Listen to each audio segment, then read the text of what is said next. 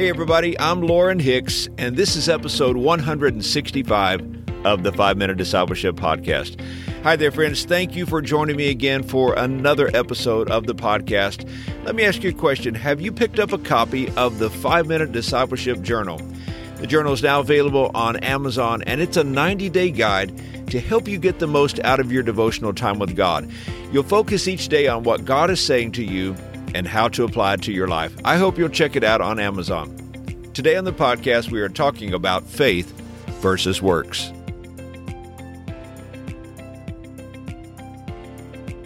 There was once a young college student who was having a hard time understanding all the injustice in the world.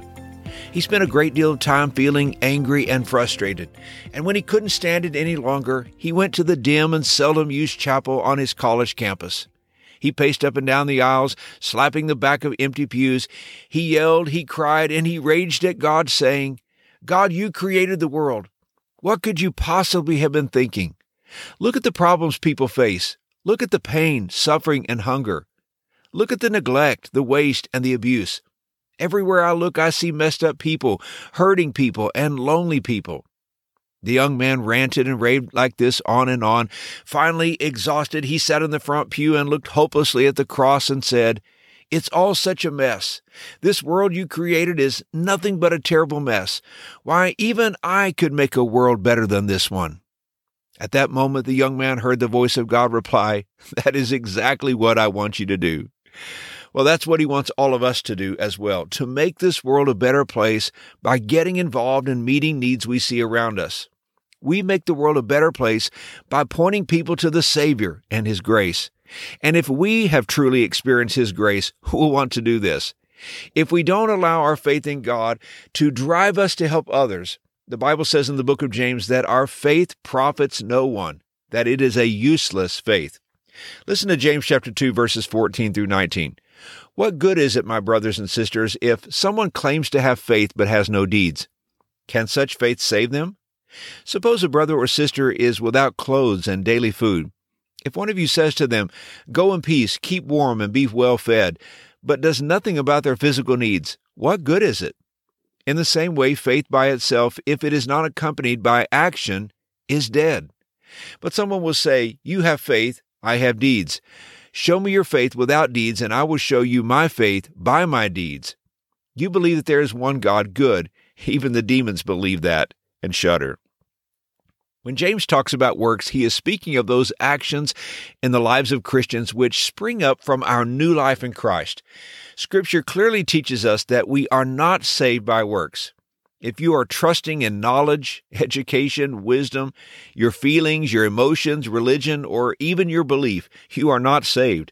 Salvation comes when you place your trust in the finished work of Jesus on the cross to pay the debt and weight of your sins. But James is saying that the evidence that you have truly trusted Christ for your salvation is good deeds or works.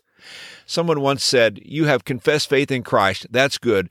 But does your lips and your life agree? Now, that is a compelling question. We clearly understand that we are not saved and forgiven of our sins because of our works or good deeds.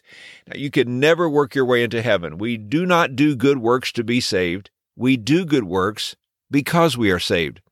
The life we live for Christ is the evidence of our salvation. James is saying it should be visible. You can't call yourself a Christian and not live like one. There is an outer evidence of the inner work of Christ in our lives. When James uses the word works here, it is not referring to some type of service that is done. He is speaking of the way of life that faith brings, which includes service.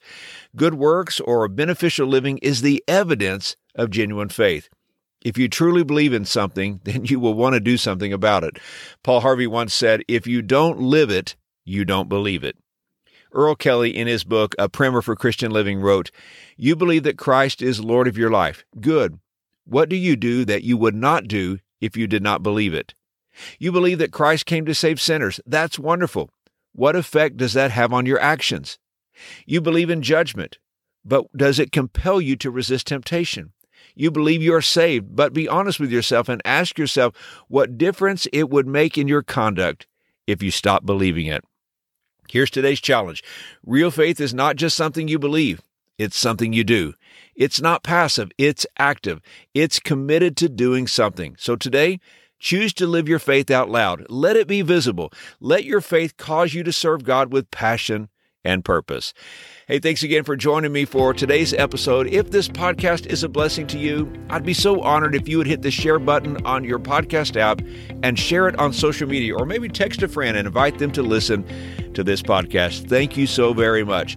Have a great day, everybody, and until next time, let's continue on our journey as followers of Jesus.